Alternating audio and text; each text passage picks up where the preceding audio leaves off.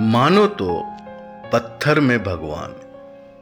मानो तो पत्थर में भगवान। ना मानो तो वो एक बस पत्थर। मानो तो इंसान में खुदा। ना मानो तो वो बस माटी का पुतला। नमस्कार, सत श्री अकाल, आदाब, वडकम और गुड इवनिंग दोस्तों। क्षमा चाहता हूँ, आज सुबह की प्रस्तुति आपके सामने ना ला सका।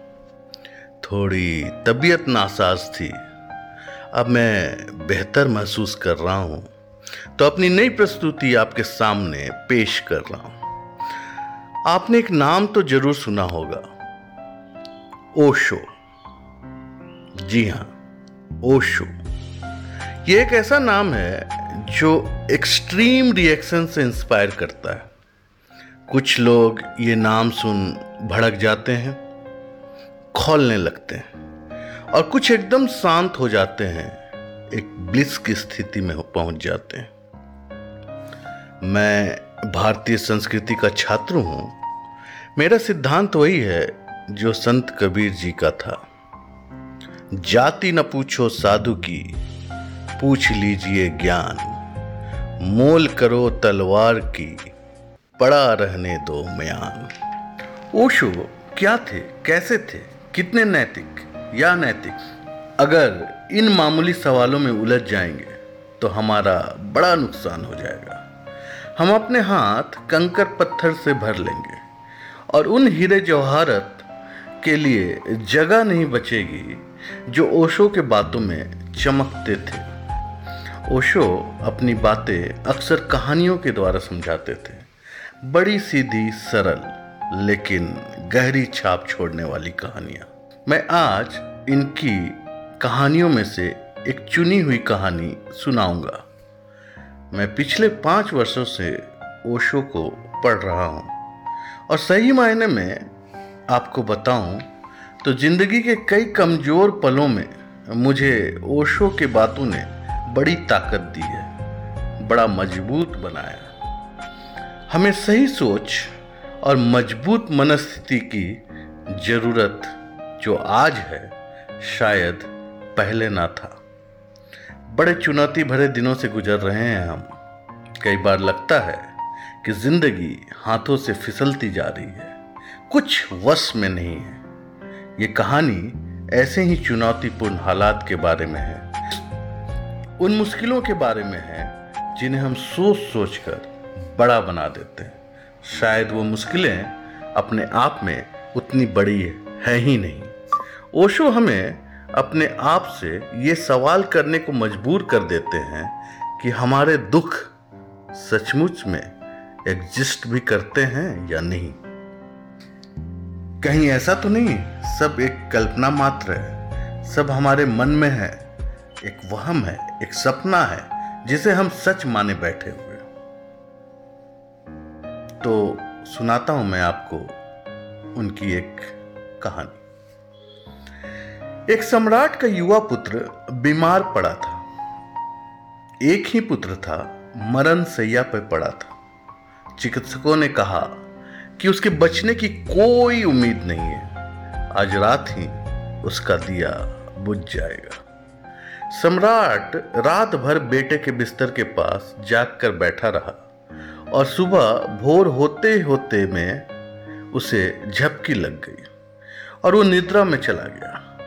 नींद में जाते ही वो भूल गया उस बेटे को जो उसके सामने बीमार पड़ा था।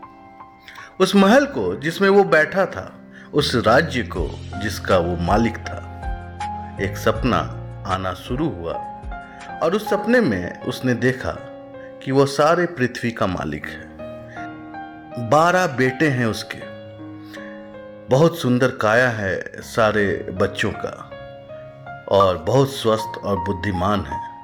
सारी पृथ्वी पर फैला हुआ है उसका राज्य। स्वर्ण के महल हैं, हीरे जवाहरतों की सीढ़ियाँ हैं और वो अति आनंद में है। तभी बाहर लेटे बेटे की साँसें रुक जाती है। पत्नी ज़ोर ज़ोर से रोने लगती है। पत्नी की, रोने की आवाज़ से उसकी नींद टूट गई। आँखें खोल कर वो उठा। तो खो गए वो बारह बेटे, खो गए वो स्वर्ण महल, खो गए वो चक्रवर्ती साम्राज्य। देखा तो सामने मृत सैया पे बेटा था। पत्नी रो रही थी, पर उसकी आँखों में आँसू नहीं आए। होठों पे हँसी आ गई। पत्नी कहने लगी, क्या तुम्हारा मन विक्षिप्त हो गया है। क्या तुम पागल हो गए हो? बेटा मर गया है और तुम हंस रहे हो? तो सम्राट कहने लगा कि मुझे हँसी किसी और बात से आ रही है। मैं ये चिंता में पड़ गया हूँ कि किन बेटों के लिए रो अभी अभी मेरे बारह बेटे थे, स्वर्ण के महल थे, बड़ा राज्य था मेरा। तू रोई तो मेरा वो राज्य छीन गया। मेरे वो बेटे छीन गए। आँखें खोलता हूँ तो सब खो गया। और ये बेटा, जब तक आँख बंद थी, ये कहीं खो गया था। मुझे याद भी ना था कि मेरा कोई बेटा है, जो बीमार पड़ा है। जब तक वो बारह बेटे थे, इस बेटे की मुझे याद तक ना आई। और जब ये बेटा दिखाई दे रहा है तो वो बारह बेटे खो गए। अब मैं सोचता हूँ कि किसके लिए रो उन बारह बेटों के लिए, उन स्वर्ण महलों के लिए, उन राज्य के लिए या इस एक बेटे के लिए। और मुझे हँसी इसलिए आ गई कि कहीं दोनों ही सपने तो ना थे। एक बंद आँख का सपना, एक खुली आँख का सपना। क्योंकि जब तक आँख बंद थी, ये भूल गया था और जब आँख खुली तो वो जो बंद आँखों से दिखाई दिया था वो भूल गया। एक सपना है जो हम आँखें बंद कर देखते हैं और एक सपना है जो हम आँखें खोल कर देखते हैं। लेकिन वो दोनों ही सपने हैं। अगर ज़िंदगी मिट जानी है तो मिटी हुई है। अगर ज़िंदगी मिट्टी में गिर जानी है तो मिट्टी में गिरी हुई है। ये थोड़े देर की ख्वाब है, थोड़े देर की सपना है। कि लग रहा है सब ठीक है। अगर हम थोड़े विस्तार से जीवन को देखेंगे तो हम पाएँगे सभी कुछ खो जाता है। सभी कुछ मिट्टी हो जाता है। जहाँ सभी कुछ मिट्टी हो जाता है, वहाँ सत्य मानने का कितना कारण। लेकिन हम कहेंगे कि सपना तो क्षण भर का होता है। ज़िंदगी तो सत्तर, अस्सी वर्ष, सौ वर्षों की होती है। लेकिन अगर हम थोड़ी और आँखें खोल कर देखें तो इस विराट जगत में सौ वर्ष भी क्षण भर से ज़्यादा मालूम नहीं होते। इस पृथ्वी को बने हुए कोई चार अरब वर्ष हो चुके हैं। इस सूरज को बने हुए कोई छह अरब वर्ष बीत चुके हैं, यानी 600 करोड़ साल। लेकिन ये सूरज दुनिया में सबसे नया अतिथि है। और वो तारे हैं, इनसे बहुत पुराने हैं। इस विराट समय के प्रवाह में सौ वर्ष क्या होता है? कई चाँद तारों को पता भी नहीं चलता कि ये सौ वर्ष कब बीत गए।